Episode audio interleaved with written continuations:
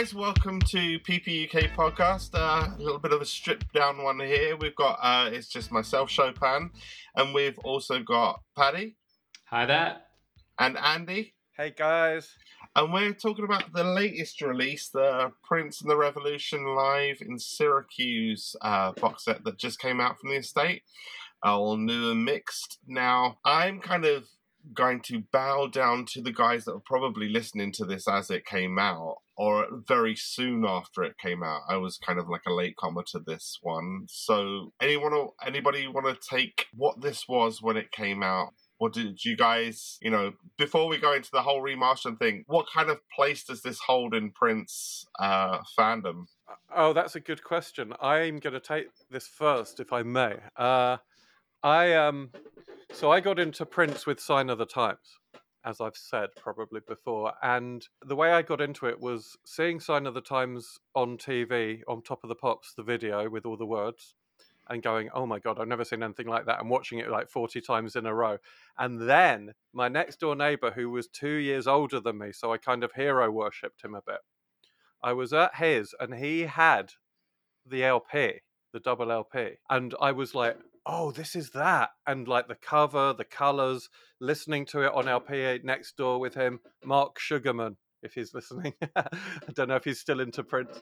Um, and so that, that, then I was into everything and I started going down the route that we, we've all been down, which is like you start looking for what came before and you start going and you go, oh my God, I, I thought it was this, but I, now I found this album called Controversy, which sounds like that. And now I found this. And then I, and anyway, so I got myself up onto speed on that. And then the next thing was that Mark Sugarman had the live VHS. And that again was another whole artifact because it was sexy. It had a cardboard slip case, I think.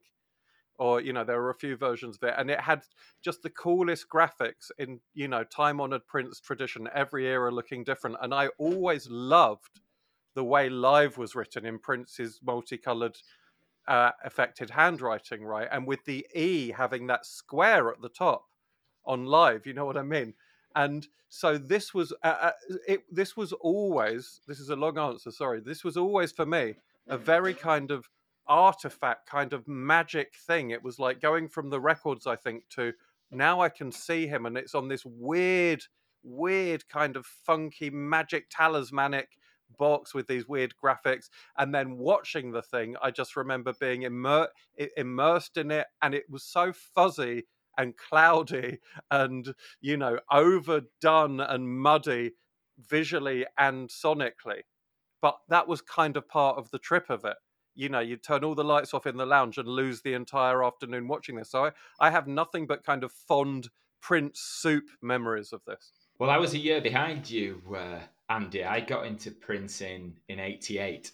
I don't think I've told my story actually. I got into Prince in '88. It was a strange one. The having said that, it wasn't unsurprisingly, possibly, it wasn't the Lovesexy album that broke me in. I mean, anybody who was broken into Prince specifically from that album, that'd be a pretty interesting entry to say the least. But it wasn't for me. I, I saw um, uh, the Purple Rain film on on uh, Channel 4. My dad had taped it for me one night, and I, uh, I watched that. And we over romanticize, I think, sometimes when we say, you know, a moment in time saved uh, saved my life. A moment in time changed my life basically let's go crazy the, the beginning of the film and let's go crazy and that visual and the whole thing and the song and you know little guy with heels jumping off a piano with a guitar into the splits out again and playing a guitar solo. That kind of did it for me. I was like oh my god this is i've never seen anything like this before. So that was kind of my way in. So in a similar way when i started listening to prince it was this album the purple rain album was the very first thing.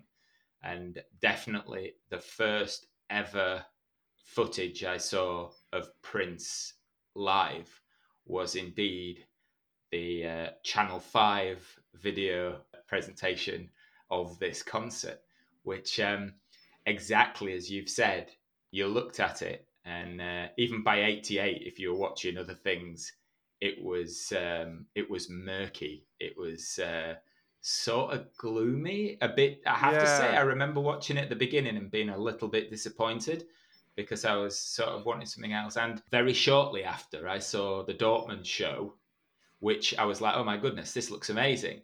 But because I just got into Prince and my head was very much in the Purple Rain stuff, seeing tons of medleys, a lot of songs which weren't by then part of my DNA, was it so so this the, the the concert with everything on that I wanted to listen to, I was a little bit disappointed by the presentation. And then the concert that looked fantastic, I was getting snippets of some of my songs with not enough synth and too much brass. It was part of, you know, part of that development of how you go through Prince and start to appreciate the bigger bands and mm. the different ways of orchestrating older hits to keep them fresh and keep them uh, keep them pulled through. What about you, Chopin? Well, this possibly is the first time I saw a Prince concert on video. Like, uh, like this is uh, this is because it's kind of funny. Like, as, as most people know, I got in around night summer of '92 when Diamonds and Pearls tour was doing the rounds. Thunder came out. Loved that song. Somebody gave me a like a cassette. Uh, had a fellow Prince fan, uh, Stuart Smith. Shout out to him. Gave me a cassette of all different Prince songs, and all I'd heard really, and all the Prince songs that I recognized, and I was just like, oh my god, all these guys, all of these songs that I love are by the same artist. I never put it together. Anyway, so this is part of my first month of education. Uh, I think I'd seen Purple Rain before, uh, the film, but this is the first time I kind of intently watched and was you know was blown away and then it's like well here's the tour. Because now i recognized all of the songs off of it. Not amazingly so like uh, like the stuff from 1999 like delirious i didn't know. A lot of things like irresistible bitch i didn't know. So these are my first time hearing those songs is like delirious irresistible bitch and this is the start of a very familiar pattern with prince of hearing live versions that i liked first and then kind of getting in with the album. So uh, some of this um, video, when I saw this video, I was kind of it was it was an unfamiliar listen in terms of the songs. So I was just kind of vibing off of what it was, and I and it was like two in the morning. We just watched like it was like some marathon session where we just watched Purple Rain, and now we were watching this, and I was like, parts of it I was blown away, parts of it I was kind of really sleepy for. But I remember thinking that the highlight was like possessed and computer blue. And I hadn't properly like but obviously Darling Nikki because I was young and it said bad words. But I was very impressed. But Possessed and uh, the Irresistible Bitch and Possessed, because they were completely new.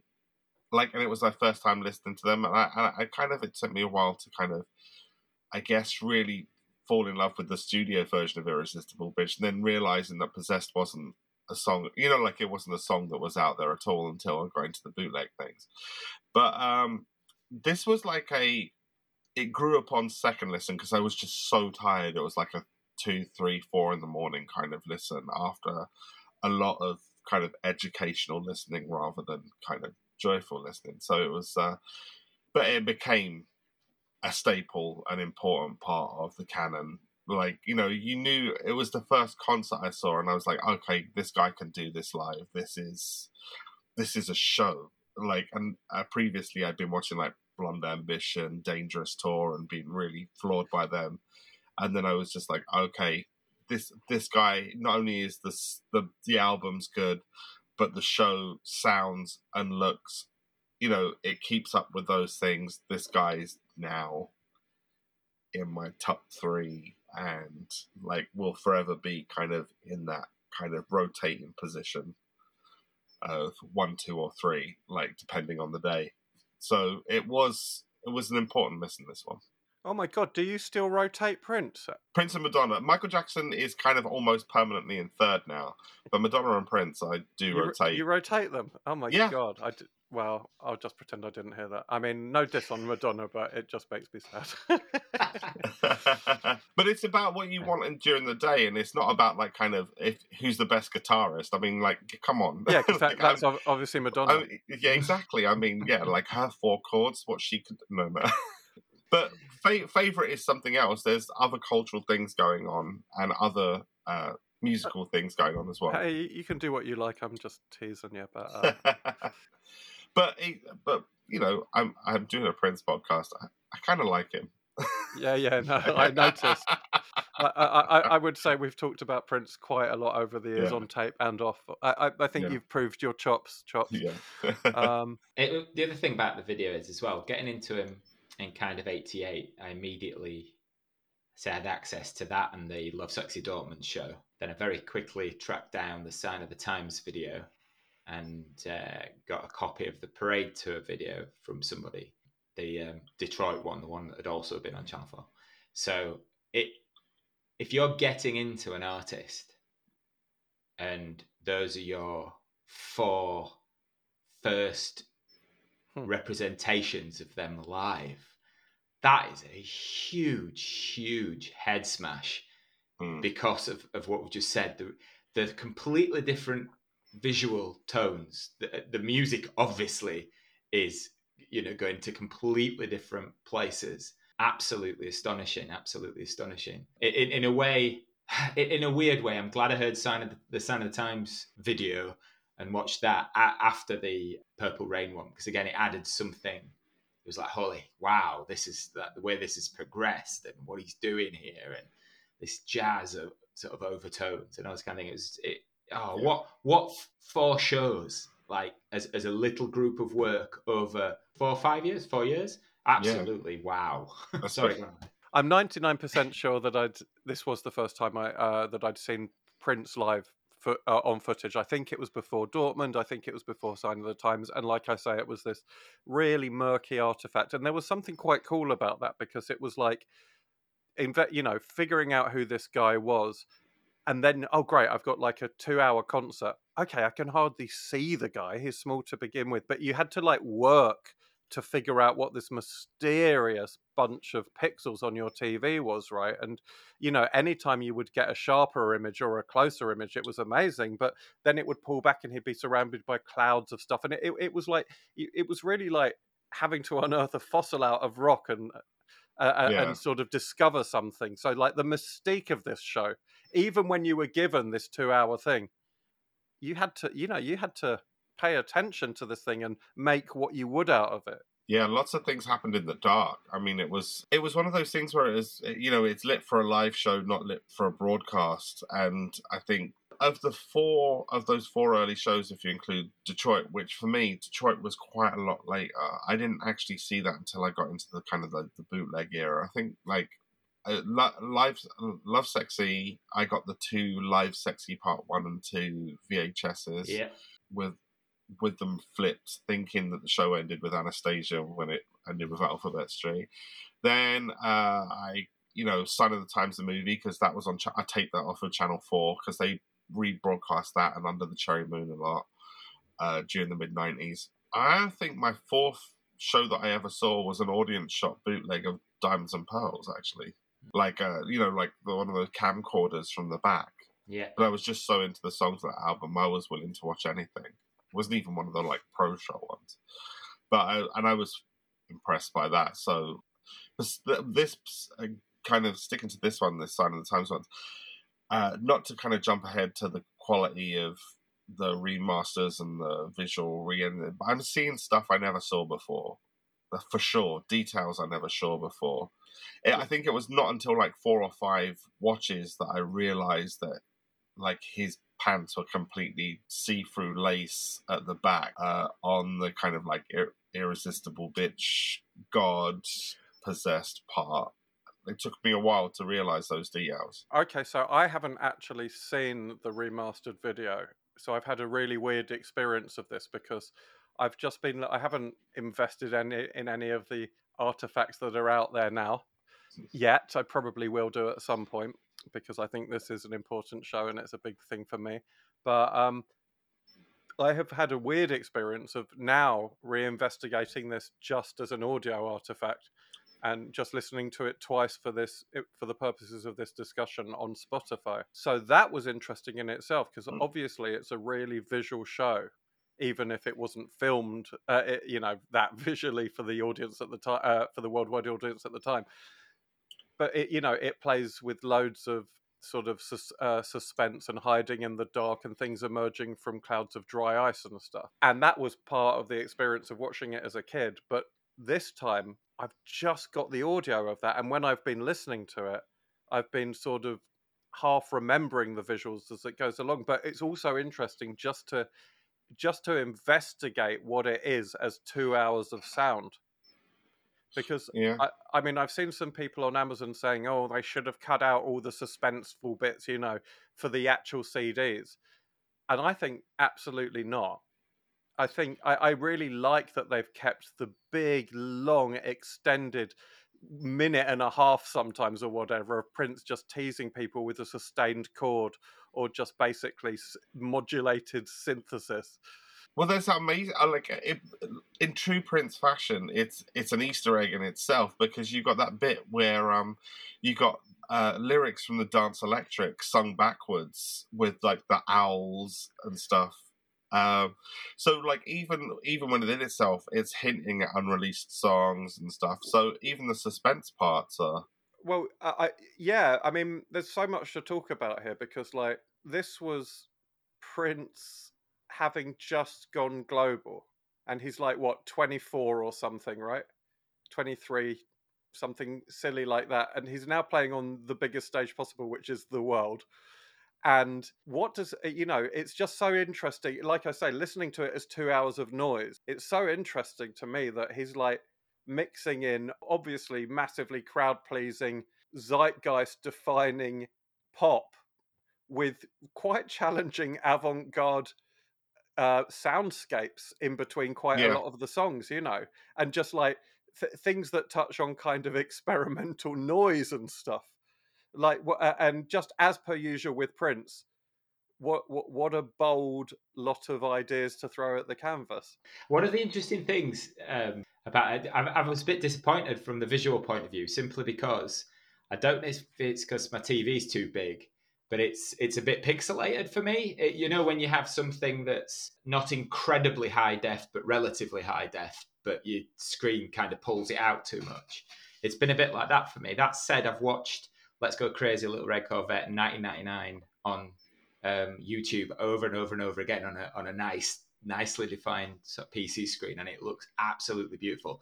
They've it it, it was an interesting one to enhance because it wasn't obviously it wasn't multicolored as such. You still maintain, unsurprisingly, those purples, blues, sultry reds. It, it's a lot of that, and as you say, tons and tons of, of white cloud and all that kind of thing. But yeah, I, I I, I'm going to have to find an alternate way to watch the whole thing on, on, on the Blu-ray at some point. But one of the things I I think it was on the um, official podcast. Have you watched the Blu-ray yet? I've watched about half of it. I, I, I mean, visually, I really did know the show inside out. I watched it so many, so many times. Yeah. VHS it's ridiculous. And it's uh, as I say, the the tracks that I through an appropriate definition on sort of on the PC, it looks absolutely beautiful. Bearing in mind, you know, the quality that it came, there was only so much they could do with what they had, and the color palette was limited anyway. But I was listening. I think it was from the um, official podcast, the official estate podcast. They said that the design of the stage show, the initial design was a much wider spread, but Prince had said he felt that it lacked energy, so they pushed the band back closer together. So essentially, you have this little spot of incredibly frenetic activity, but all this black murk around it. So I think that's probably uh, largely part and parcel to how uh, how that's coming across and what have you. It, it's it's a bit of a strange thing because when when they do sort of zoom in and have a close up, or when there is any sort of slightly more sort of gregarious rush into a bright white light, it's all the more all the more expressive because a lot of the time it's very sort of moderate murky blues purple so it kind of works as well but it's sort of coming from a place that's limited anyway Yeah, th- this this show has mystique built into its DNA, and the way it was filmed at the time yeah was murky, and it was they didn't find a great solution at the time. So, like you say, I haven't seen this yet, but it, you're enhancing it from a limited.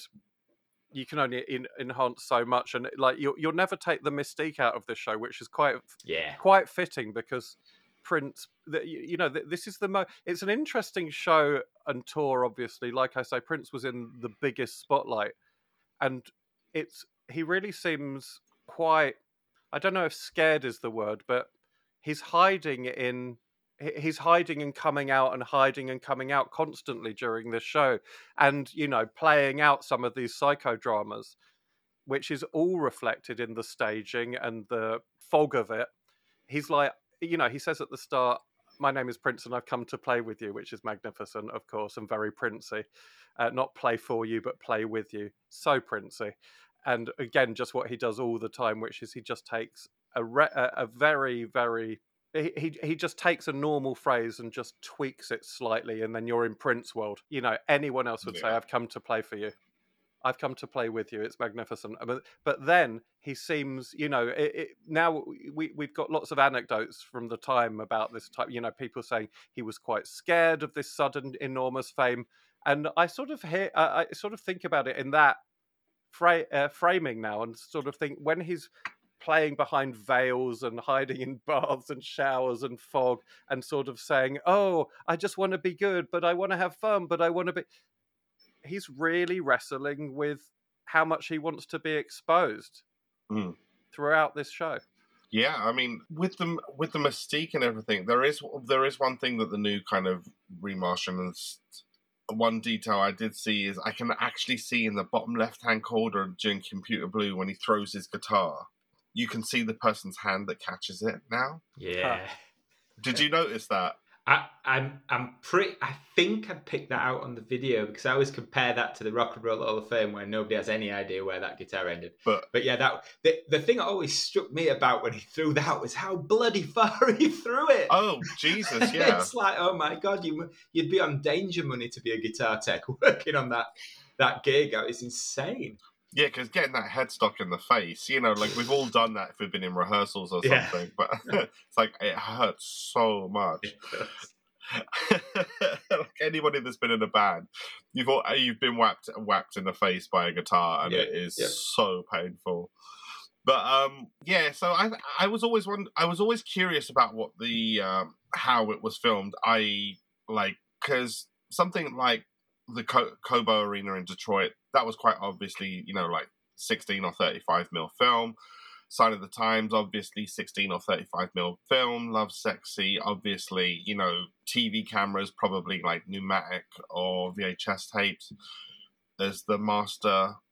And I always wonder what this was. And I always I think it thought... was a pinhole camera made out of cardboard.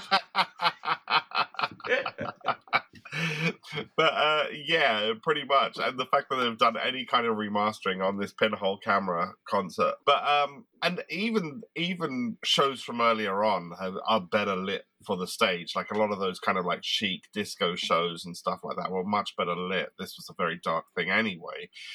Um, they've done an amazing job of bringing out any kind of detail from, I think it's a U-matic tape or maybe a VHS that they've sourced it from. But the thing that blew me away was that the actual audio was recorded 24 track, 2 inch tape. And I, I was not guessing that at all. Like, I thought this was just they had a 2 inch master and the, uh, sorry, a two track stereo master, and that was it. Maybe even like kind of maybe four track with like two of the tracks were like reverbs or something like that. But the fact that this that they'd recorded this 24 track is was very interesting for me as like kind of like a bit of an audio geek and stuff is that they were able to get this is why I think this audio mix that's come uh, uh, that's been released is so good. It, it genuinely shocked me how different it sounded. I yeah. As as I I did exactly the same when the um when Sign of the Times remastered version came out. That I, I listened to it on my headphones, sat on a in a Saturday morning um, at Starbucks on a Saturday morning at seven a.m.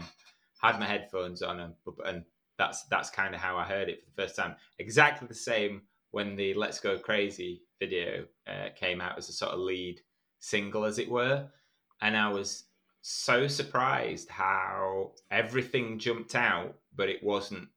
It didn't feel like everything was pushed together either. It it, it was so clear. And then when 1999 came out, and you could hear Brown Mark's bass play, I was like that. that mm. the, the the big takeaway from me, from a musical perspective, particularly when I'm thinking uh, in terms of um, playing this stuff in in Endorphin Machine and all that kind of thing was like, oh my god, Ryan, listen to this. But you can listen to all of this four-string genius percussive bass player who does not get enough credit. Oh, you, and I was listening. I've given sort of um, "I'll Die for You," "Baby I'm a Star" several listens through because I love those long, drawn-out versions with bigger bands and uh, bits of sort of indulgence and spotlights on other people. But just the um, when you do the segue from "I would die for you, baby, I'm a star," as, you, as you've got the drum beat going, and you listen to it, I could just listen to this percussive bass stuff for ages, and I can see, I can hear it now with. It's like hearing it in 3D. it just sounds yeah. so good. When Doves Cry as well with Brown, just to kind of Brown Mark, the the stuff that he this Doves doing when Doves Cry is is very simple, but then it's you know gets into this kind of rumble. Uh, um, it's just amazing, just amazing. I haven't yet been blown away by the audio of this. It's partly because I don't really know what I'm comparing it with. Because I, at, when I, although this was a you know a big fetish object, this big you know oh my god Prince a Prince concert for the first time when I was a kid. When I started to watch other Prince concerts, I didn't uh, when they uh, parade Sign of the Times, Lovesexy. I was more interested in those than this ultimately, and this became something that fell off my rotation. And I probably haven't watched or listened to this. Well, like I've never listened to the concert. I've only ever watched it on an old VHS, really. Mm. So, like, it, you know, the the the kind of way all, all of that was mushed together was take out of it what you will and enjoy the show. But I suppose I was uh, I, I, I don't, you know, I never sat down and just listened to the audio of it off the VHS. So I'm not going, oh my God, it's so much better than that. I just don't know what I'm comparing it to. So I'm only comparing it to itself. And I, for me, there are bits where the mix sounds really nice and seems to jump into more relief. And there's other bits that actually I still, I, I think are quite harsh. Some of the arrangements that we do in the band are off uh, this uh, this sort of that this and the four year, five year period that, that comes through is our main, you know, sort of our main source. As I'm a little bit biased in the 80s sense, yeah. and I tend to get the do the boss thing and do the arrangements, I suppose. But um, like the my favorite version of 1999 live is this version by a long, long way. And and we finish with that and the the drummer boy skit at the end and the woo yeah. on the guitar and all those kind of yeah. things. So I've really listened to uh, audio rips of of the VHS in isolation, and it was also up on Spotify about a year and a half ago for a few months.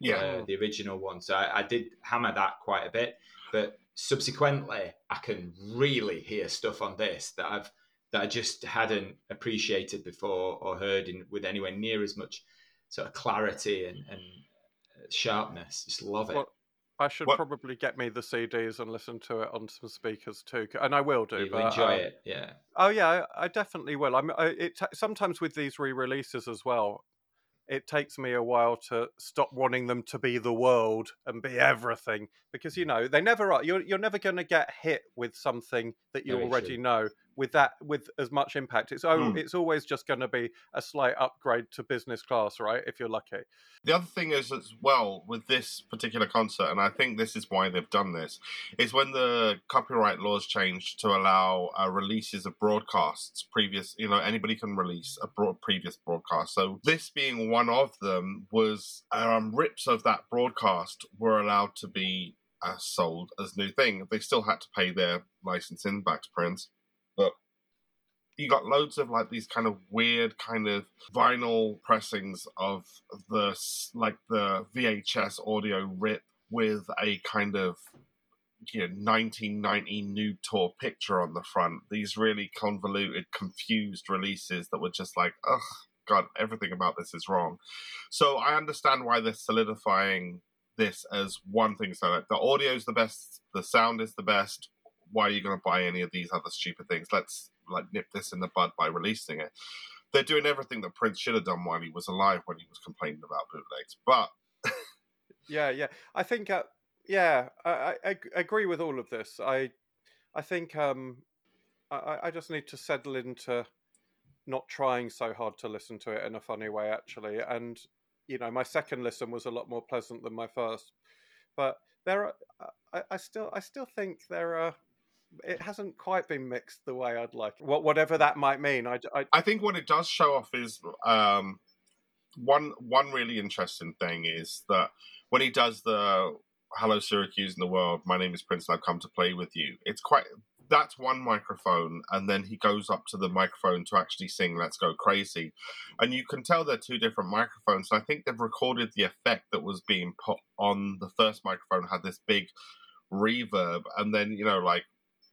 You know, things are much harder than the afterword. This way, if you're on your own, he puts the microphone down, goes up and steps to another microphone that's really dry, uh-huh. and and it's like things like that. It's just that's just the way it was recorded, and they've recorded the effect to tape as well. That's how the live mix was, which sounds a bit disjointed when you've got that much space between the instruments. When it's like clumped up on a stereo mix of, you know, like on a VHS, those things don't notice so much. It just yeah, they seems kind much of they mulch together.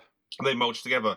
Whereas when you're doing like a big 24 track spacious, and also uh, in the on some of the streaming sites, some of the individual tracks you can you can listen to Atmos mixes as well, which to be quite honest is I've I've always to my ears it just sounds like a lot more, you know, a lot more stereo space or something. It Well- doesn't seem that much well, different. Well, talking of atmosphere, it's interesting how high they've kept the crowd up throughout this mix. Mm. and um, I I think I probably quite like that on it. Uh, Yeah. Really, it, it's so. Uh, again, just listening to it uh, around town as I'm walking around with my headphones and hearing the crowd, it's it's really. It gives me goosebumps to think that the songs were just a few months old, but obviously everyone is obsessed with everyone in that uh, stadium is obsessed with Prince or their friends obsessed and they've dragged them along and they're getting their minds blown for the first time. And you know it's amazing to hear like as soon as purple rain starts up everyone's instantly going woo! And it's amazing to hear uh, you know um, people uh, some of the crowd appreciating the intro of a song and then when the actual vocal comes in the rest of the crowd catch on and go yeah you know and yeah, it, it's just great to it's great to hear all of that stuff and years later that's the norm anyway because prince Yeah. is you know such a massive hardcore fan base and inspires such devotion but it, it's kind of spine tingling to hear people already just latching onto the mystique at the time and we, you know it made it made me more than anything want to be at the concert obviously uh, and to have never seen anything like this guy because It's- that that's what he was for the world at that time no one had seen anything like this guy or they'd seen stuff like it because they'd Mm. seen Elvis and they'd seen Little Richard and they'd heard the Beatles, and, but they'd never seen it all put together in quite this bizarre kind of package. Yeah, and also it's- interesting what you say about how how interesting it is and how fun it is to hear the audience is because for a long time I really loved like bootlegs like the Atlanta Purple Rain show where it's like you cannot hear the audience at all. These are like kind of monitor mixes specifically for people on stage, but specifically for people who are you know, they're listened, they're like rehearsal mixes. They're for him to listen back and see if a band made a mistake. They're not to be listened to by the public at all. But, uh, and also uh, some of the live shows that were on the Super Deluxe boxes, like Detroit uh, uh, from 1999. And there is something really enjoyable about hearing the audience. I think out of all of the gigs, this is the one that I that I really think the audience is part of the story. Mm, You, you know, the, the audience is part of the narrative of where Prince was at that time because this is these are the people he's just got under his spell, and I really like to hear that interaction on this gig more than any. Oh, look, Paddy has just held up the artifacts, and now I instantly want to buy them. Uh, uh, I haven't actually seen them like in the flesh, even if it's only over a video screen. Now I really want them, you bastards. Did you you know there's oh it's the, there's the uh blockbusters you know kind of VHS poster uh yeah.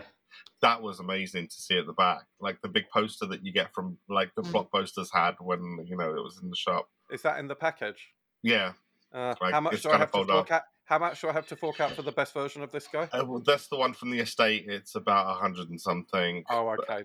How, you do- know, how much do I have to fork out for the next best version? uh, like the triple. Uh, I think there's like uh, you know around a fifty quid version I'll see that will can be do. CDs and DVDs. You get the big box with that as well, I think, don't you? Yeah. Yeah, it's pretty tasty. Uh, and like what I was saying about it being an artifact, I'm sure I'll get my hands on it at some point. It's Oh, it- sure. it's an interesting one, um, and I might just say as well on the on this podcast, anybody who hasn't she- seen uh, Chopin's unboxing of said estate fully fully deluxe version really has to watch it because it's Ch- Chopin's unboxings just bring pleasure and a smile in your life. It's really good. That But is no, true enough. I, I think the presentation is is really nice. It's like as uh, when when uh, I said this to Andy just before we started. I- In some ways, this felt crazily.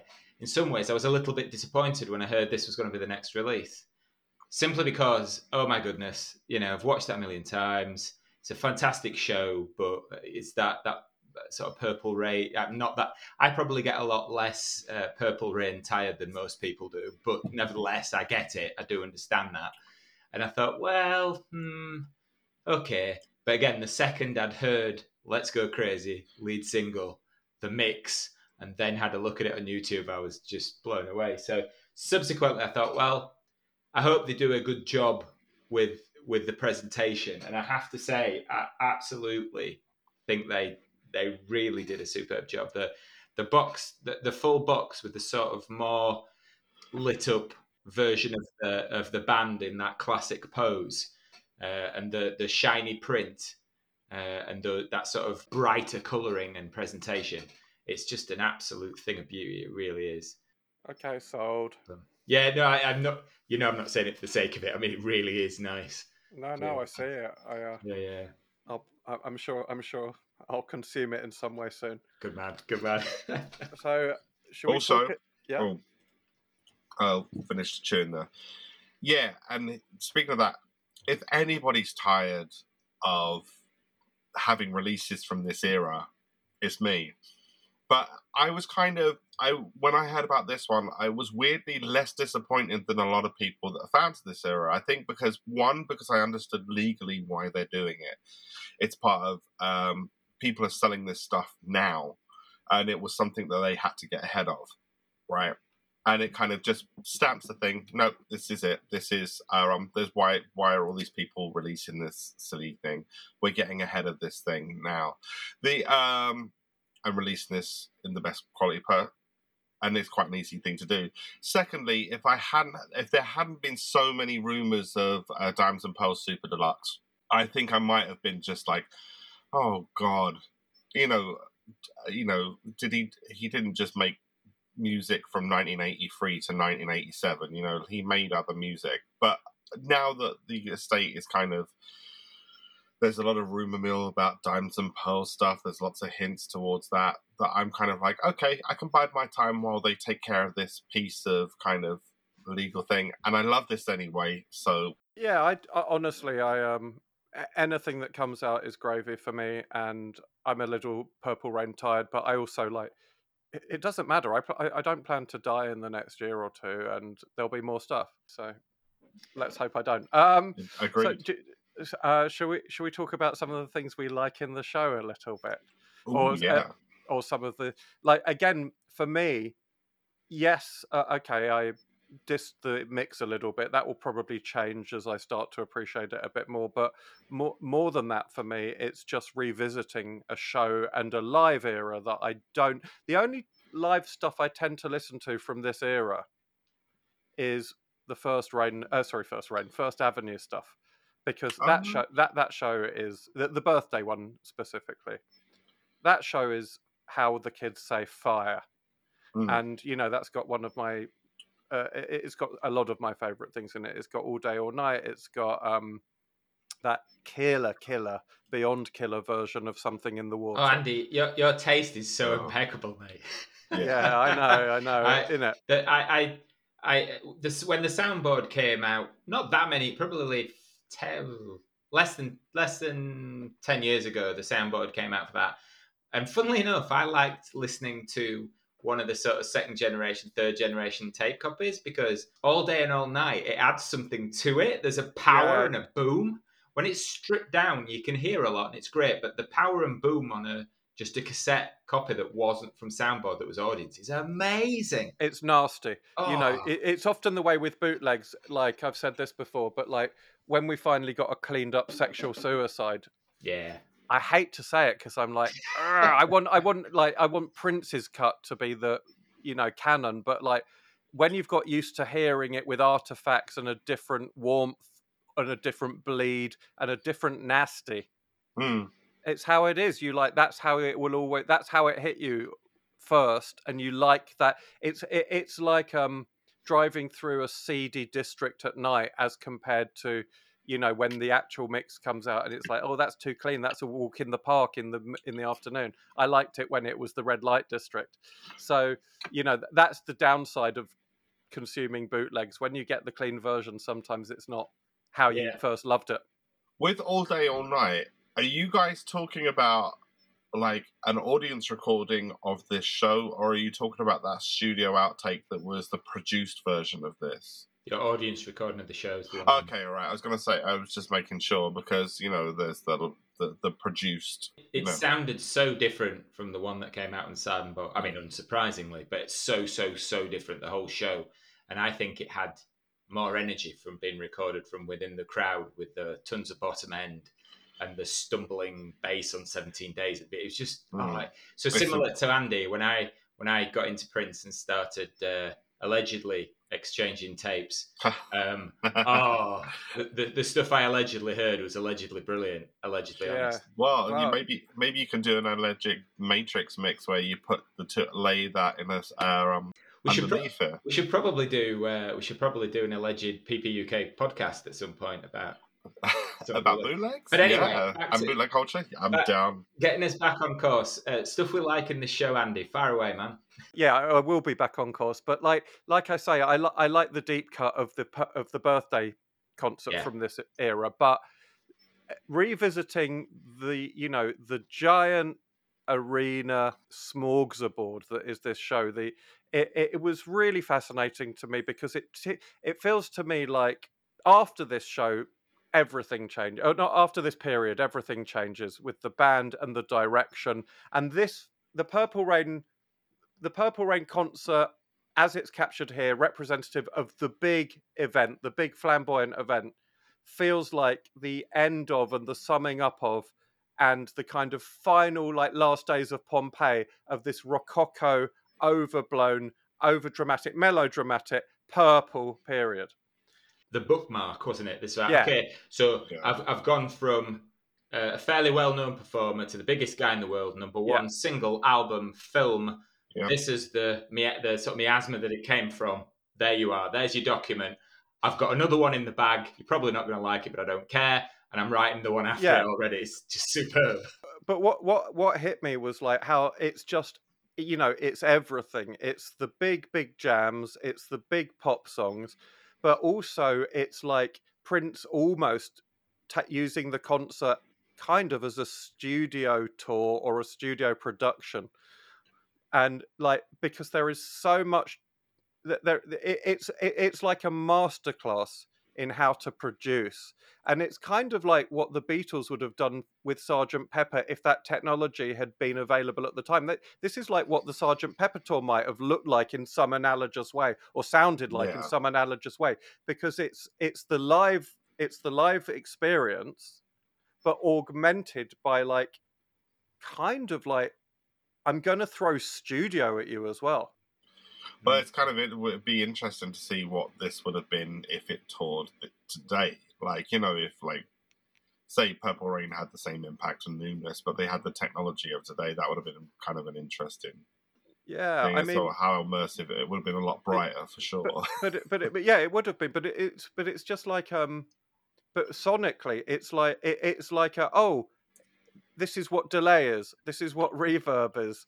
This is what saturation is. This is what synthesizers are. It's like, and uh, and this is what like uh, this is what backwards masking and tape noises and you know it, it, it's so weird and brilliant how that is woven into the fabric of the show and it feels like prince wants to show you the live he wants to show you his studio process he wants to show you his mm. world with like with everything turned up to 11 even though he wants to hide in the shadows a lot as well and and not going for a really bright live drum sound by like sticking to like the kind of Linn drum sound with the Ooh. fusion kit can we expand slightly then? Because I was at the one of my one of my notes, and this seems to be the right way. I'll be I'll be fairly quick, but I'll oh god, go into it. Absolutely love the fact that they did that, and mm. that Bobby Z. Because it took me a while uh, before, because I I picked up a guitar because of Prince, so I'd probably seen this video before I could string a, yeah. chord, a bunch of chords together.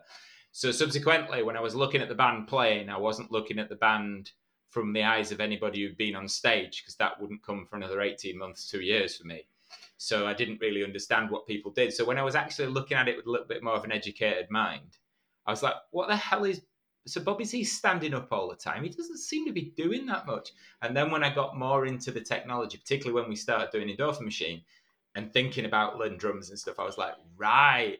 Fusion and kits. The way that he's, he's triggering and doing things like that, like you say with the fusion kits, I can't say this with massive authority. I mean, I only know what I know about touring bands at the time, but I don't think this was something that was very common at all. So not only do you have the this particular uh, mixing pot of awesome alchemy in an audio sensing and what he's written, it's been presented in a way which isn't the norm either, which is yeah. partly due to the former, but harder to do live and uh, absolutely amazing. I mean, absolutely, it comes off brilliantly. I felt a bit sorry for Bobby because he didn't probably have as much to do as he would. But for me, Bob, you know, Bobby Z really proved his point on the parade tour, so it doesn't really matter. But oh my god, fantastic for the drums. Sorry, I had to, I had to jump in no, no. I mean, and I think some of this stuff was jerry rigged because you didn't have off the rack stuff like the Roland kits and stuff like that now, like you did during Emancipation. You know, like all of the stuff that Kirky J was triggering, like, was just stuff that was available in the usual music store, whereas this was stuff that was being purposely rigged together to go, oh, well, how are we going to do this? How would you trigger this live? But again, it is like an extension of the studio again, yeah, on yeah. on the stage, and yeah. it's it's a it's a wild thing to listen to, and like it just again, I just kept finding myself as I always do with Prince, just going, you know, because it's over, it's easy to overlook because the songs are so strong and the melodies are so strong and the performances are so gusto, right? But actually, if you stop and go, who else would have te- have teased their uh, you know their new audience with this much suspense and tried their patience so much or built that much suspense in between songs and to have you know slowed down the pace of the show and have this kind of uh, basically what i'm getting at is how many unusual things he does in this show uh, on one level it's the most conventional or, or, or he, he he's been thrust into the most conventional mainstream, and he's delivering the the big rock stadium concert. Yeah, he's de- he's delivering the film on stage. Yeah, yeah, yeah. to a uh, large but, extent. But yeah, and but also he's he's delivering like the expected big um, lap of victory, a victory lap of the big overblown rock show. But how many unusual things does he do in there? He, he you know, ha- uh, who who else plays these weird bits of backwards tape and who else plays with, with reverb that much and sustain that much and just you know bringing the audience to the edge just with a minute and a half of sound. And so like it, it's weird how avant-garde it is even at the same time yeah. that it that it's like the most quote unquote conventional rock tour of his career. And segues yankee doodle dandy. Uh, yeah that. there's a lot of weird shit under the yeah. hood here, is what I'm saying, as there always is. Talks to God and realizes that our being good is to invite you all into the bath with him. So it's also that that kind of thing of like you can see in that piano section, as many Prince fans have said and noted before, that's where he's kind of like, I'm bored of doing this show night after night after night. I'm going to add a little bit of this song or maybe this song or something because I'm sitting at the piano. Piano, I can add a new song. Like some nights do an act of contrition. You know. To, add a little to add a little bit of controversy, then no pun intended. I over the years, I guess when I listened to it at the beginning, similarly to I think what Chopin said. I didn't I didn't know every song. I was obviously aware of 1999, Little Red Corvette, as well as Purple Rain stuff, but you know, not everything, every single thing was something I knew. I, in terms of the set list as a whole, and I agree with Andy, it speaks well of him that he stuck to his guns in terms of his the way he wanted to present something, took the whole world in one shot to represent this entire sort of uh, this entire era and everything he'd achieved up until this point. Um, and he went with some interesting stuff, bearing in mind that's what he was doing. But I can't help but think, on some level, the set could have been even stronger than it was. Um, I appreciate he didn't have as much material to play with, and I think that the jump between, again, this this is very much my opinion. Yeah. I think the jump between 1999 and Purple Rain was the biggest jump in writing ability and arranging so far. If I'm honest, for me, Okay. Yeah. in terms of just writing solid hits that lots and lots of people will be able to sort of get and sink their teeth into was the biggest jump. Uh, so bearing that in mind, but I do think there was other material that he could have brought onto sort of this stage into this into this set that would have been stunning. Sorry, can I jump in? Yeah, Um, yeah, Yeah. no, Sure. uh, yeah. Go on. Go on. I, that, see, that's interesting to me because yeah, uh, if you if you if you cut out even even if you just cut out all the big suspenseful noise bits, you'd probably get ten minutes from this show, right? Maybe more. With another artist, that might be considered filler.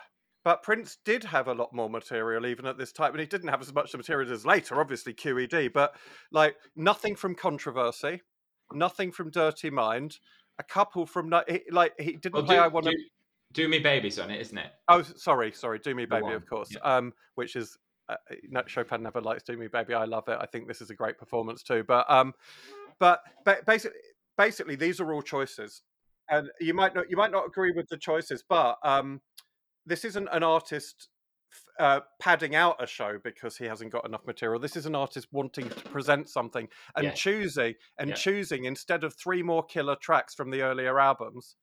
Like, no, I want to be your lover. I mean, it's amazing Yeah. because he di- he- he's choosing to present something which is a psychodrama and a fairly white psychodrama because he's crossing over. So he's not doing the disco stuff so much, as it were, right? Although, then again, nothing's ever simple here because Irresistible Bitch and Possessed are just, you know, as black as Mm. it comes. And Baby I'm a Star is an absolute funk jam. So it's, it, I'm, when I say white, it's relative. But, um, but you know, th- this is all this is all a choice. It, it's all like, no, I'm going to do 10 more minutes in the show of just like, yeah, yeah, yeah, and fuck them. I'm not going to give them a want to be your lover. I'm not going to give them uh, when you were mine. I'm going to do this is the set I want to do. The set could always be debated, but it, it, it's just interesting that it was so specifically a choice to me. So definitely uh, uh, an overarching theatrical event he wanted to you know, also, at this at this point, those kids would have responded as much to uh, Purple Rain B sides as they would have to some of the earlier tracks. So there's a lot of a lot of kids in that stadium would know 17 Days and Another Lonely Christmas better than they did for you. Yeah. Because am I right Yeah, in that- thinking uh, Sheila E. when she was opening was playing Erotic City in a set, right? I think maybe she was, yeah. Yeah, yeah. But I mean, Hellfire, 17 days in Erotic City. Oh, God, they should have so been on his set every night. Something in the water would have been amazing. Yeah, amazing. he wasn't lacking for songs, and I like obviously, and I love that. I love that he was just like it. It, it, it, it, again, it wasn't. Uh, I've got enough. I, I've got an, uh, enough of a set. If I pad it out with noise, it was like no. I, I have an embarrassment of riches to choose from, and these are. This is what I want to present. The average energy, if, if we were looking at this in a peculiarly sort of mathematics by proxy way, right, which is bullshit, I know, but bear with me. So, like, it, up the highs are so high that when you have a set, you know, you have, let's see, one, two, three, four, five, six, no, five, five up tempo solid intro tracks. And then you have extended I Would Have You, Baby I'm a Star, uh, When Doves Cry, Computer Blue, and Darling Nikki at the end. It just feels to me that he takes it down in terms of the energy dynamic so He much does. by putting "Do Me Baby" in a sort of a sort of half slow. How come you don't call me? Uh, how come you don't call me anymore? And let's pretend. Well, let's pretend we're married. Let's slow it down. goes back up. Yep, yep, yeah. God, uh, love it, hate it. I'm. I've never been a fan. I'm a fan, Absolutely I'm love it. Afraid. But like, it, it it- tickles me. that the average, the sort of average that you pull from the highs and then the lows, just in terms of sort of drive, it seems to be an odd, really, It- really disparity. it- okay, think he could have it- done He more. also has the tear for the tears in your eyes to play with as well around yes, this time, right? yeah, yeah. I, I I- I love that he's sitting again. Conventional rock show, the the most mainstream he's ever been, and he sits down and he plays God to the stadium, and I'm that's Lots there's to be nothing more. for it, but there- there- there's nothing more. Um, And gets away with it. and get, of course, always there's there's nothing more like I'm going to do this my way. It- it- I it- think it- the, the thing you can forgive him for is if he did if he did take the con- the more conventional route, it would end up being the best concert of all time type thing. But he takes some aspects of an unconventional route, and it's still up there, and he's, he can be admired for doing what he wanted to He do. and always wants- it's, it's- it's interesting. the word interesting. I'm the word I'm looking for is contrary. Oh, Yes, and and like you know you, you know that in his head he's like i don't want to just give them what they want i still wa- i want to challenge them and i want to be contrary and i want to play god because that's important to me and i want to make it hard for them sometimes because i love them and i've been courting this but i also hate this and i want it to you know i want i have to show my reticence as well i think. One of my favorite things like the kind of like you know thought experiments about you know when people said what he should have done or whatever is if he if he could have got it within himself to tour Europe and Japan when around the you know when around the world kind of was coming out at the same time is kind of rather than just carry on as the Purple Rain tour, use those legs to become the Around the World in a Day tour and fuse the two albums as a tour. Put Raspberry Beret in the mix and knock some of these slower ones, and that would have been an amazing. That would have been an amazing tour. But then you wouldn't have got Parade but okay run. the- so the the other the other aspect is that any live show does need relief, and Yeah. if you just play banger banger banger banger banger, it becomes an onslaught. And Prince's bangers were onslaughts anyway, good onslaughts. But But, I uh, think you know, a third of it was patchy. The middle third was patchy Hmm. in terms of dynamics and ups and downs. Not saying it was bad. Yeah, irresistible bitch possessed, superb jam. But a third that that and eh, as I say it, I think am I just being dragged into saying oh well the Purple Rain album and the three 1999 sim- singles. You know, but honestly, I just think I just think there could have been a, a little bit more balance in that direction. this was one of the nights where this was one of the shorter versions of this kind of middle set, and there were lots of reviews around the time that these things would, like this section, would stretch out for ages. I've heard people that went to the tour say, "Yeah, that bit really dragged on," and like the people, some people were like twiddling their thumbs during I'll those bet. bits during like the Toronto show and stuff. So because some, but I still love that he did it because he's an artist and Yeah. he does, and he get, he walks in crooked shoes. mm, and uh, I, you know, I, I love it. I think it's funny. I think it, um, when you when you just listen to the audio and consider it just as sound and soundscape, it's interesting. It's always pushing the envelope and trying people's patience and being Prince. Um, I, I don't. I, I, I, I, you know, I never say like, oh, anything Prince chose to do, that's holy gospel. So it's all it's all brilliant. But it, at this distance, listening to it and thinking about it and where he was and where he was going and what what he was saying goodbye to and what he was Yeah. saying hello to as a new presence a new presence on the megastar stage i kind of i kind of love that he still made it difficult for everyone Can I just say though, when that does actually finally break to that section of Computer Blue, darling Nikki, Oh, yeah. it is so good. It- Oh, it- isn't yeah. it though? Is it- isn't it It's a pressure cooker going, isn't it? Yeah, Like, yeah, intentionally. it's so. That's it's why I don't mind it because Yeah. it's like at the end of like, will you take a bath with me? Tweeting birds and everything, and then Wendy. You know, so and from the minute she says that, it's like this is going to be good. yeah yeah and it's like you've climbed up the hill with me now Yeah. we're going to sledge down it's great That's very true. In spite, in spite of my preferential critique in that sense, you're absolutely right. When it, it does it certainly serves the concert as a whole in that particular that and that dynamic without a shadow of a doubt. Yeah, yeah. And this and that is the issue of you know when concerts become albums, they become tracks as opposed to whole experiences, and it becomes a little bit more of a what is an interlude becomes a lot more of a difficult listen as an individual track. Yeah. But I still think as a whole, it serves you know. And this is also a historical document. This is what he did and yeah. you can't change it. You, we could uh, we can't change anything that's happened now. We could talk about what should have been on Emancipation or not, or what he should have done. should he have uh, held on to Wendy and Lisa? Should the Purple Rain tour set been different? All interesting. Don't get me wrong. Yeah. Massively interesting. But you get what you're given, and that's an artist. Well, one one thing I did want to posit that I think you both touched on in different ways was this idea of you know he stopped he stopped the tour in America. He'd had enough. He wanted mm. he he acquiesced and I think would have wanted to put his bookmark out there, his stamp in the sands of time. This this is what I built up to, and this is what I've given you. This is the Purple Rain tour and the Purple Rain experience and the Purple Rain years. But had he have gone to Europe with this tour, it's a fact because you wouldn't have got the Syracuse broadcast. Absolutely. But I mean, the, the other side of it is, I'm glad he didn't because you had a lot of I, my big argument when I was when I was arguing with like everybody I knew at school, right? Because in '88 I was just approaching my final year at high school, and I had one friend who was big into Prince, nowhere near as big as I became very quickly, but he was fairly big into Prince, and he he fed me the the tapes at the beginning when I'd seen the film and so on and so forth.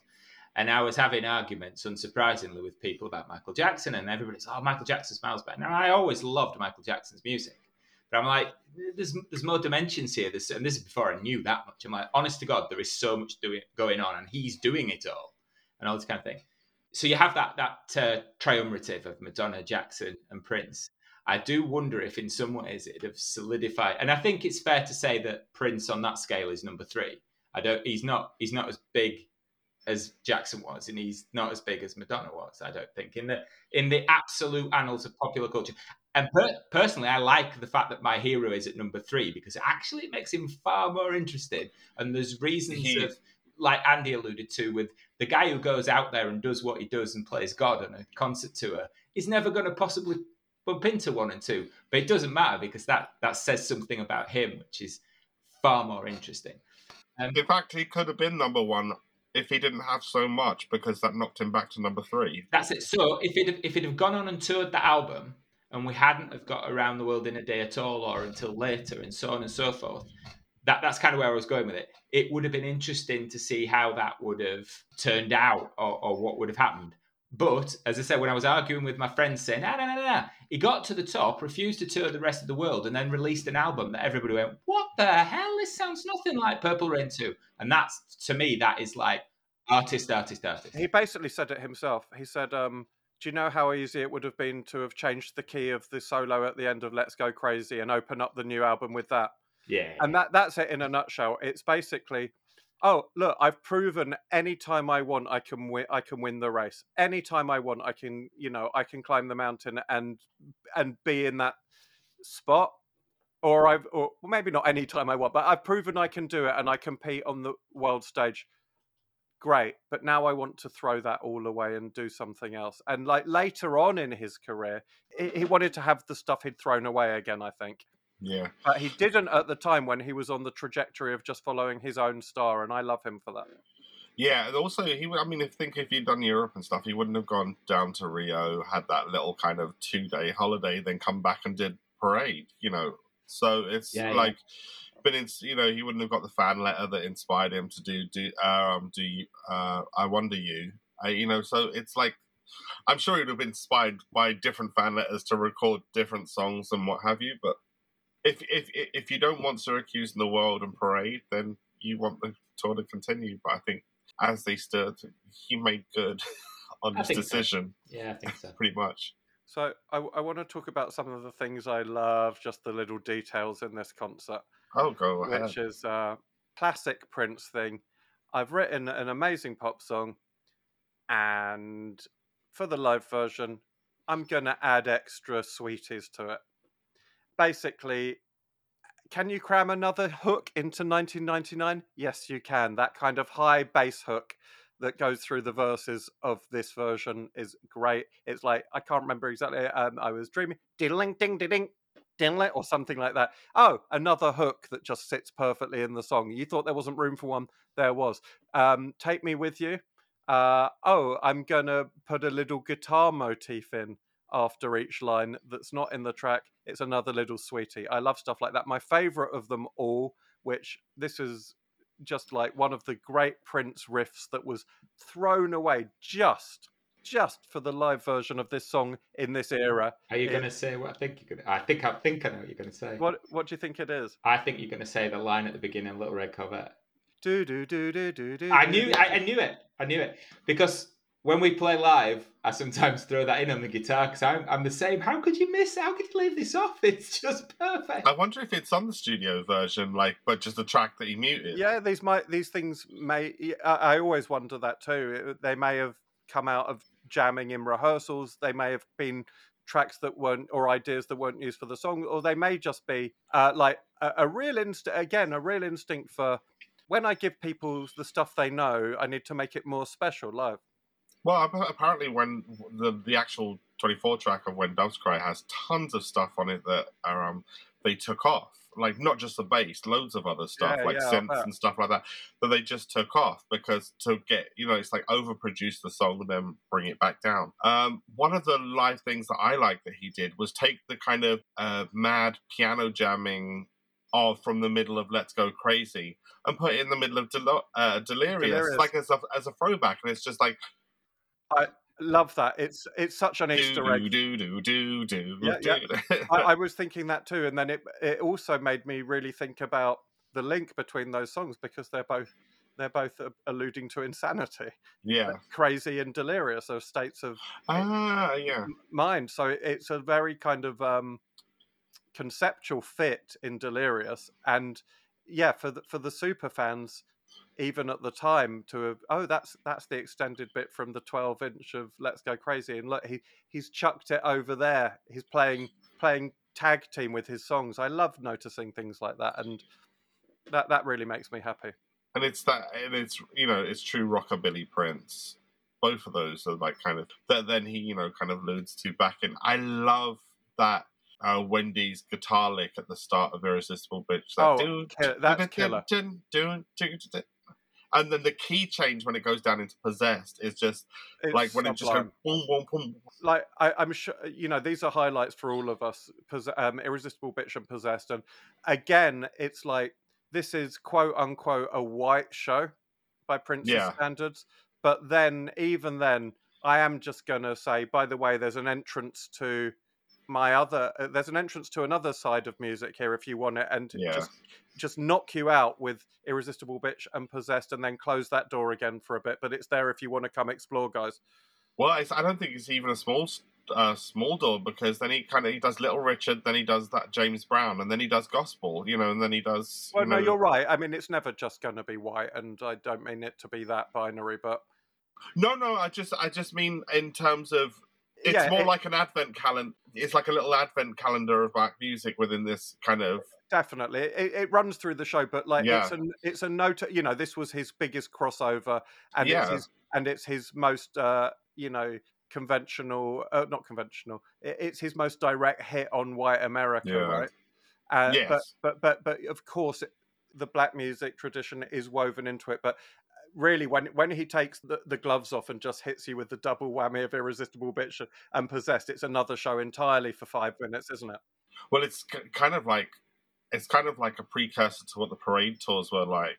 Those kind of one note Yeah. marathon jamathons, and I, and to me, that's where every one of his bands has like these strong points where they just shine, and I think those kind of on the one jams, the revel- like soul psychedelic side and stuff like that. Oh, that's where the revolution really shines. It's when it's just like this type, you know, on a one, boom. oh yeah, it's just a it's just a absolute uh, and that's where bobby z's beats are just like yeah, the sound that he built his ideas on for the first five years of his career were just like that brick shithouse yeah.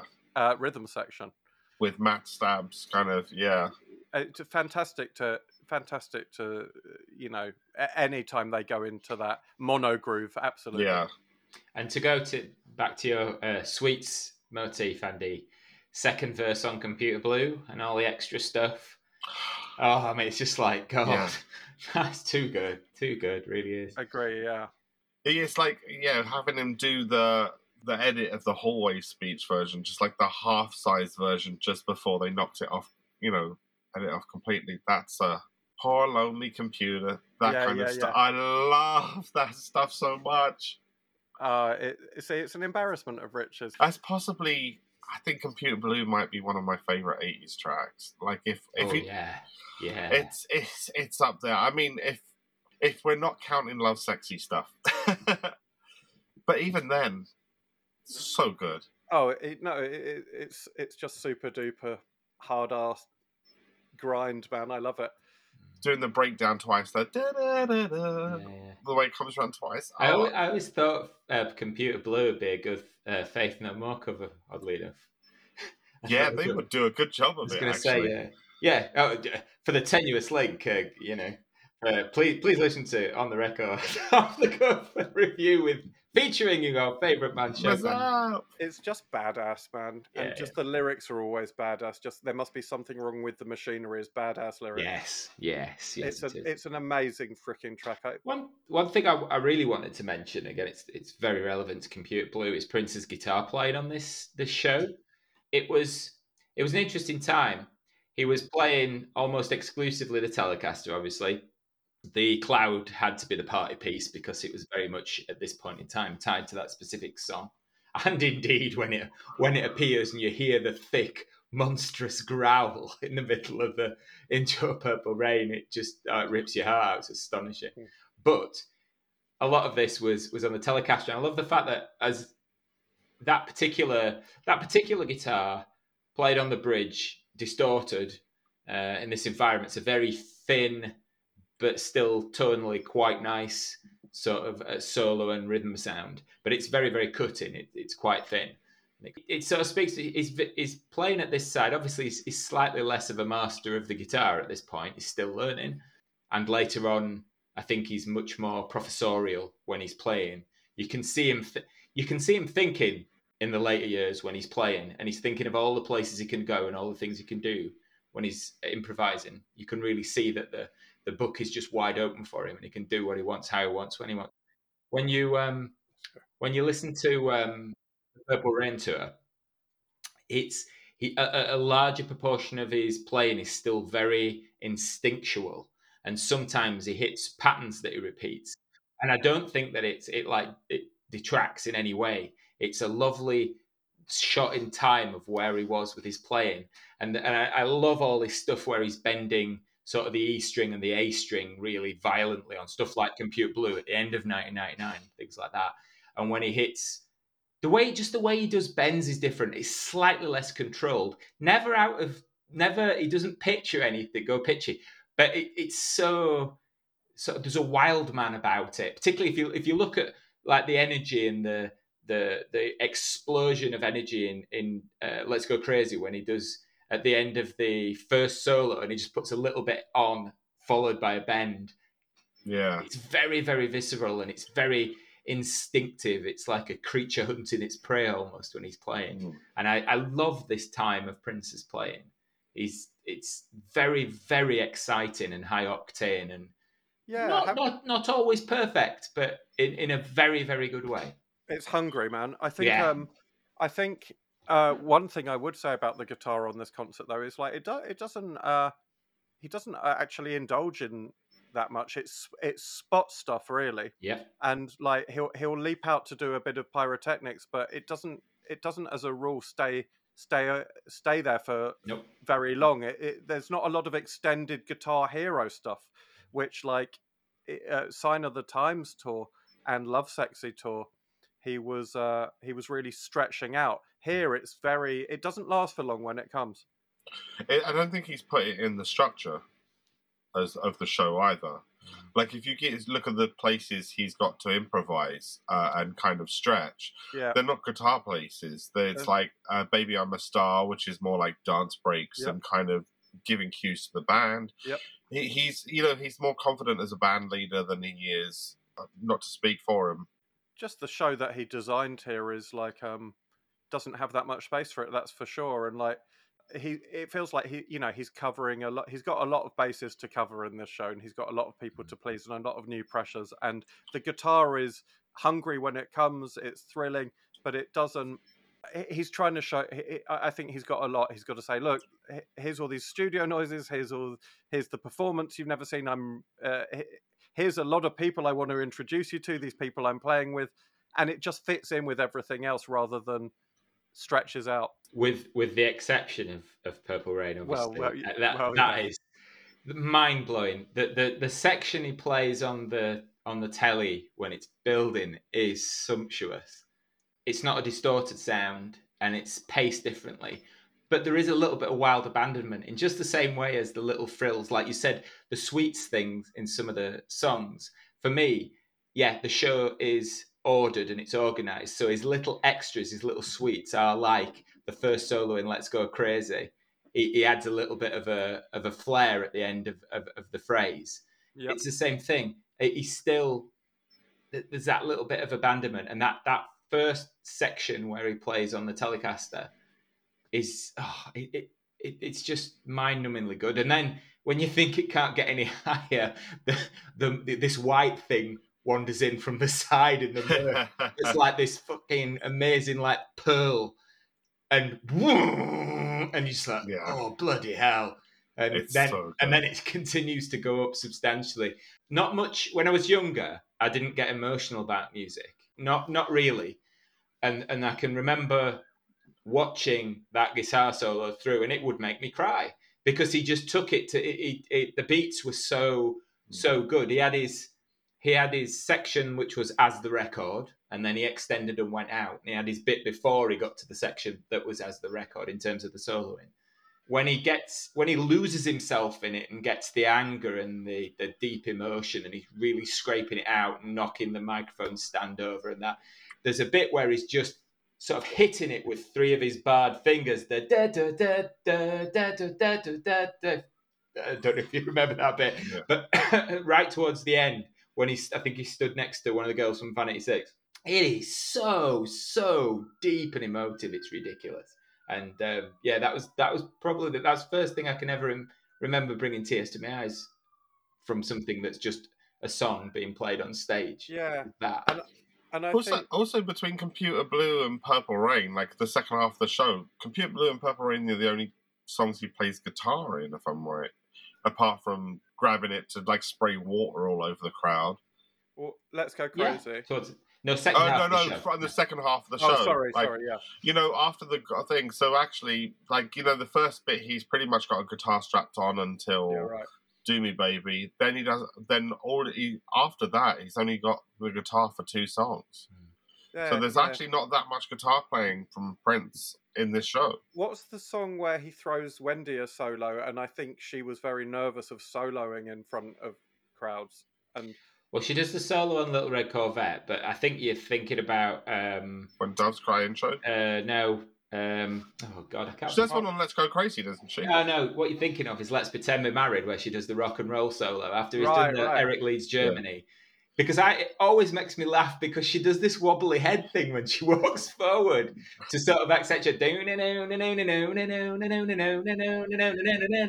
like the little rock and roll. I I. I, I, th- I think I remember reading that like you know she was she didn't like soloing in front of crowds and that she was a rhythm guitarist and he threw see that that that's a difference because she's playing a solo that's not canon and she's Yeah. playing like she's like Improvised. "We- we- yeah Wendy you play a solo now and uh, and and I love that she comes out and plays like a perfectly a, a, like a really felt gutsy quote unquote crappy solo. I love that solo. Of, because- yeah, I know what you mean. Yeah, it, it- it's not crap. It, that's not the real word I want, but it's kind of like it, it, it's like it, it's like you're nervous. This isn't your comfort zone. Make something up, Wendy. She plays a rhythm guitarist solo in the nicest way possible. I yeah, love it. that's that's spot on actually. Yeah. Spot on, yeah, yeah. There's a lovely quote from her on the um, estate podcast about this release, where she said, you know, it. She was kind of when she was watching it back, before they did the podcast. She noticed the visual editing on the Little Red Corvette solo, and she said 1985, top of the world tour, cuts to the female guitarist to play the lead guitar solo off an album, Yeah. and the bloody camera goes back to Prince. And she said Ah, she was so good. And I'm thinking, do you know what? You are absolutely on the money there. That would Yeah. that should have stood as just Wendy doing her thing. I mean, we can all understand why, but uh, shame. Um, But if it yeah. if it was Jez, the camera would be on him. Yeah. yeah, yeah, yeah, probably. Yeah, yeah. Love Wendy's playing. Wendy, Wendy's an interesting cat. You, you look at her, you listen to the Revolution playing, and she isn't a soloist. She can't really solo. She doesn't do anything, replicate anything. They they they sort of miss stuff. Um, but again, that's but she, her her layered playing and her, her chordal playing and her logical music mathematical mind when she's going, she's she's stunning. But her funk playing is Yeah. Absolutely Oh, unique slinking. and superb. Coming off that um, that old hot rod Rickenbacker with the uh, f holes filled in to take a little bit of the glass off to tighten it just enough for that for that those funk moves. Like Andy said, I think Andy said about the beginning of uh, Irresistible Bitch. That riff. Yeah. Oh my! I think word, Chopin said it, but it could have been either one of us. Yeah, I think we both agree. We all, we all the tone of it is just We speak with one voice on this. It's it's Yeah. a re- it's so savage. It's just like a Yeah. oh man, it's just a razor blade under the lapels. It's terrific. the tone of it, the playing of it, the feel of it is just so good. And and I I usually hate Rickenbackers. Like I, to play them as well is like I feel they they play like bricks to me, but it sounded so good. That that that riff, like uh, sorry, that that um that guitar rhythm, that funk rhythm is like, yeah, it's it's a funk guitar rhythm, and it's three rungs better than. It's just three rungs better than eh, most things you've heard. It's just it's just better. It's just got more. It's just got more moves in it, man. It's just sharper. It's better. It's funkier. It's tricky as hell to play. I can assure you, get it right and not catch the D string on the way down. But uh, oh yeah, lovely. I think she's very underrated. Was Wendy's guitarist in many ways, especially when you look at some of the guitarists he's, he had since. I mean, then again, being a guitarist in a band with Prince, it's a tall order one way or another. You know, uh, the revolution was a unique musical kitchen, as I once saw it described. And going to watch the revolution these days and being immersed in that sound and r- realizing, Mm. re- you hear the songs very differently when they're all around you like that. And you just, and it's so, you know, when you watch the, when you listen to the Rev live, you just go, oh yeah, this must have felt good because it still feels good. They're playing it- they're bringing themselves to it and they're playing what he you know what he programmed them to play plus themselves and it feels great The Revolution is so unique. I couldn't go and see them when they were in London. I didn't mean I couldn't get there. I just couldn't go without Prince there. I, it just Oh really? Yeah, I made it. I thought about it when I heard it was going to be released. The tickets were going to come out and that they were doing a London show. Did you see the NPG? No, no, but I'm not, and I'm not overly. You know, I'm not one of those guys who, you know, I don't. I'm not into Prince to the degree that I worship him as a human being and my life is Mm. Prince and you know I call my kids after Prince and all that kind of thing. That's not me. The bit, that, the, the, one of the reasons why I, I, I find it, I wouldn't say easy, but w- when he died, I very much clung on to, okay, he's gone and it's tragic and we're never going to have anything new. And I hate to think of him not being in in this world and all that kind of thing. Hate it. But the thing that's there and endures is his work and what he poured himself into, and hmm. that's that's a constant, and it's always there, and it, it's it's inherently him. The the thing with the revolution, I, they are very distinct and stand on their own and still sound. How I'm losing what I'm trying to say, but, but I couldn't I couldn't go see the revolution without Prince there. I- Yet they're still very very powerfully unique in their own sort of I- right. to me it's it's um the the next best thing to time travel to experience that sound live and that sound that prince developed with them and for them and through them and i- i- it's a- it sounds disrespectful when i say he programmed them to play that way Uh, so I won't say that, but um, because it's them too. But it was a conversation between them and him. But to hear that live, I don't know if you ever if you ever change your mind on that, Paddy. I'll go to a Rev It- concert with you, and we'll have it's the time totally of our worth lives. It's totally worth it. It's a fantastic show. It really is. I still don't know if I could. And again, It to be cl- it just to be feels clear, good to be in that. In yeah, that I. I can imagine it. And again, to be clear, it's not a. This isn't a. s- As I say, I'm not a super hardcore fan who will not hear a word said about it. It's not that. It's not. Oh my god, no, if Prince I isn't there. it. I just can't do it. It's not that at all. It's Totally just it. that they were such a thing. I just. I don't know. I don't know. I'll, I'll listen to the recordings, and I love listening to the Revolution recordings. You know, I think you'd amazing. enjoy a show if you went. Yeah, probably. I, I I don't know what it'd do to me. I I, I don't know. Possibly. A- you never know. it, I like I say, I just like being in that the, inside that machine with it operating all around me, and it, you, Yeah. you hear the songs all over again. It's really good. Mm. Yeah, But- yeah.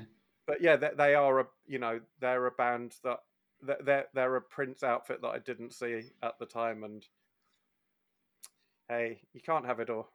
Yeah, yeah. Anyway, this got wistful. Sorry, I, I do apologize. Well, let, let me bring my one complaint about the video then. What's the one thing that they did on that tour video that they didn't bloody correct? Uh, again, c- Oh, yeah, oh, were you talking about the mirroring I- and when doves cry? certainly bloody am, yes. Oh my god! And here's the thing: on the original satellite broadcast, they didn't do that. So there is like in bootleg world, there is the footage without the mirroring, and it's just like I've seen it, yeah. at least do it as a bonus. You know, at least do it as a bonus. Like, I, oh, Because the thing is, I skipped straight. That was the first thing I watched because I thought, oh, they must have sorted this out, and I can watch it in relatively pristine, dra- dragged out pixels aside. And I was like, no fucking way, they've left it this Yeah. way. Why have they done that? Because it was a creative decision that Prince made, probably, and Oh well, You know, okay, like, enough. do you know what the the one thing I hope they don't keep in is like during the nineties he did this kind of strobing effect on the videos of like the guitar solos in the nude tour, like La Caruna and the Diamonds and Pearls tour. When he went into a hmm. guitar solo, like the screens would go into this kind of like strobing effect, like this really dated nineties. That I hope they correct, but that was something that Prince liked. So it's like one of those things. Do you, is you know, do you correct it by taking it off because it's dated so much, or do you go, that's what it was? it's a document. I'm not bothered Yeah. about the dated aspect to When Doves Cry. I just want to see what the band are doing. Yeah, because the yeah. problem Well, yeah, is the problem is watching the split screen. All you're doing is trying to make up in your mind the bit that you can't see. You're not concentrating on anything else. It's like I know a- they're trying to kind of be the video, Video, or yeah. something, yeah, but I can't. Sorry, Andy, go on. No, not at all. Um, just thinking about. Yeah, yeah. I, I remember the the the mirrored stuff being difficult to watch at the time. What's going on? But uh, I haven't seen the new car. I've heard these complaints. I was just thinking about how much. I, I like almost every bar of music that Prince wrote and performed in the eighties. Almost every one. There's two. There's always been two horn motifs that he added live that I didn't really like, and I'm glad that well, one of the songs doesn't exist at the time during this concert, and the other one he hadn't started putting horns on when Doves Cry. I always hated the horns he put on when Doves Cry live, and the With horns the da da put, da. a- and yeah.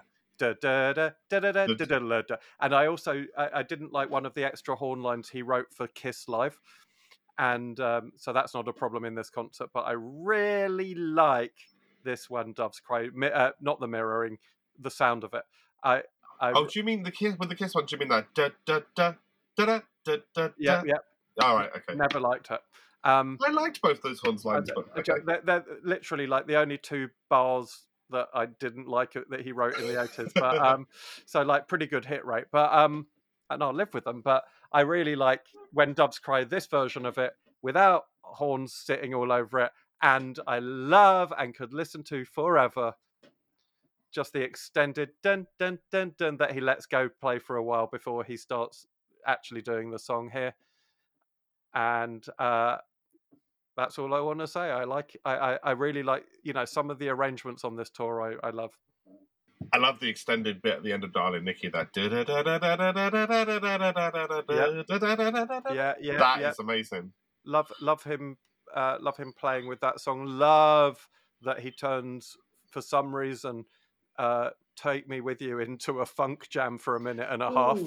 The- only Yeah, again, so good. uh, uh, very much guitar bias, uh, I admit.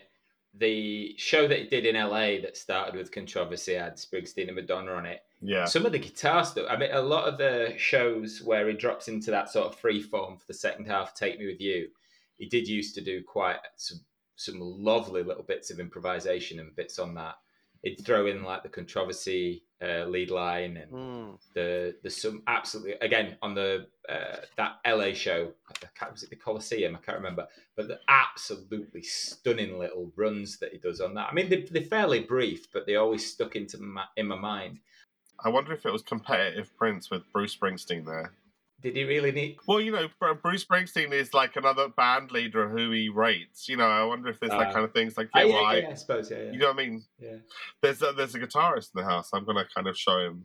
yeah yeah I don't know it's interesting it is interesting Yeah. So um, ultimately, uh, Andy, uh, how you feeling about watching? I know you've listened to.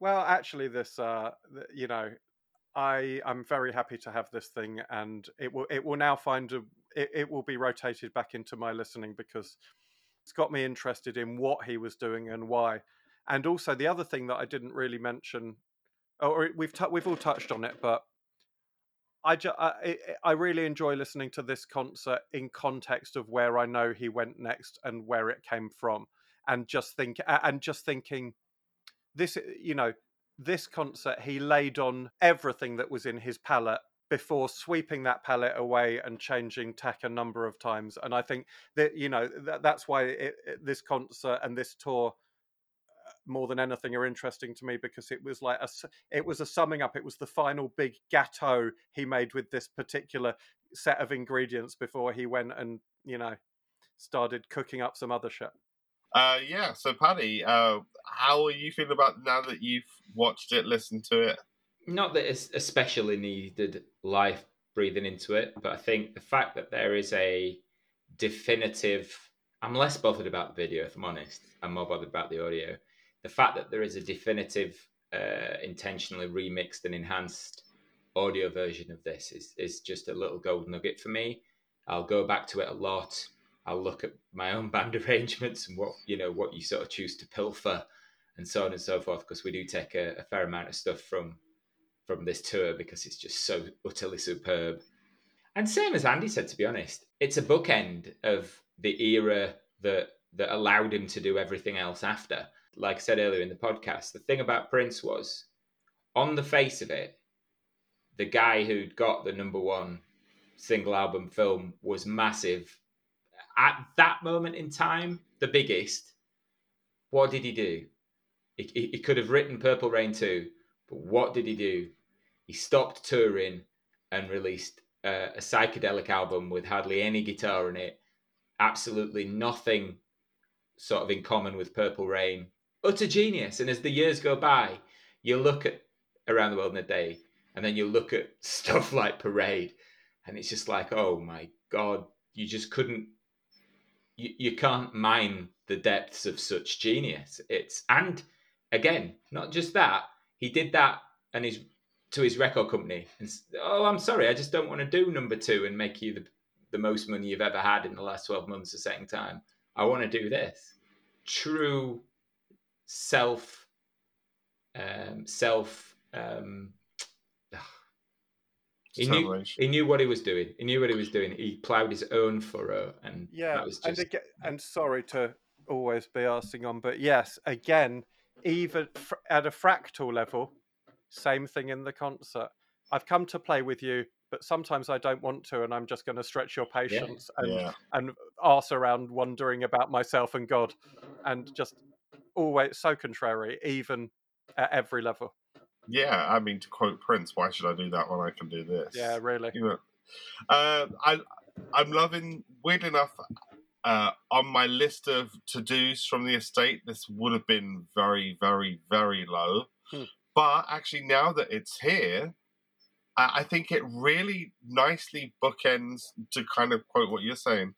Bookends not only the era in a sense, but the kind of we've had a lot of releases from this era, and and we've had a lot of uh, examination and interviews uh, from this era, and I hope this becomes, from the estate's point of view, a nice little bookend. So we can, I mean, doesn't mean you can't come back to it, but we can explore other aspects of Prince, other decades, whether they be before or after, in a little bit more. Now that we've kind of explored the meteoric rise, the the status producing era. It's it's I think they've done a great job of packaging. They tend to always do. They've done a great job with the audio and they've done a great job with the video. Uh, I hope they do the same with Dortmund Lovesexy. I hope they do the same with. I mean, Sign of the Times is pretty much well done. Yeah. There's a really good. There's a really good remaster of that on Blu-ray. I hope they do it with the Detroit. I hope they do it with Three Chains of Gold. I hope they do it with Sacrifice of Victor and The Undertaker. Um, so you heard it, Prince Estate. Just everything, please. Just everything. Yeah, could we just have everything redone like this in a box set? And most importantly, by Monday. Oh yeah, by Monday. Times are wasting. yeah, I, I, have got to say this. Um, one of my friends is a real huge Peter Gabriel fan. Like same way I'm a Prince fan, he's kind of got every note, and we kind of uh, and we kind of sometimes he laments. He says Prince has released more since he died than Peter Gabriel has his entire career, and we kind of did like an hour for hour matchup song, and it's pretty much true at this point. Uh, so like every time like there's a new Prince thing comes out, it's like, oh, he's released something again. And I was like, you still waiting? He's like, I'm still waiting. So it's like we're lucky yeah, we're doing all right. We're we're doing all right. Yeah, yeah. As much as I I have my own personal reasons to be not particularly pro estate in this, and then um, you know they're there to make money, and then they'll be making a lot. But in terms of keeping him out there and giving us things that we do want, yeah, pretty good. Is there, uh, do, is there stuff that I think is really like come on, this is long overdue, some sort of remaster. This is long overdue being put back or repressed and stuff like that. There's tons of that stuff. That, but then, like, if I was presented with the entirety of Prince's Vault, I'm not entirely sure I wouldn't take a little time to go, what, what, what, what, what? You know, like, like there is so much stuff, and what these last couple of years has really kind of prove to us is there stuff we didn't even know about. A lot of, I think there's a lot of hardcore fans thought that they knew everything that was in the vault and that there was nothing new. And I, I think this proves there is. I didn't know there was the 24 track taping of this. I thought it was just like some two track. But ultimately, glad this is released. I think they've done it well. It wasn't high on my list, but now that it's here, I'm really enjoying it. Uh, I can't wait for what comes next. I'm going to go listen to it. Fantastic. Yeah, Andy, go listen to it. Go watch it. So, uh, yeah, that sounds like it's it. So, I guess all we could really say is uh, we are PP UK and we came to play with you. exactly.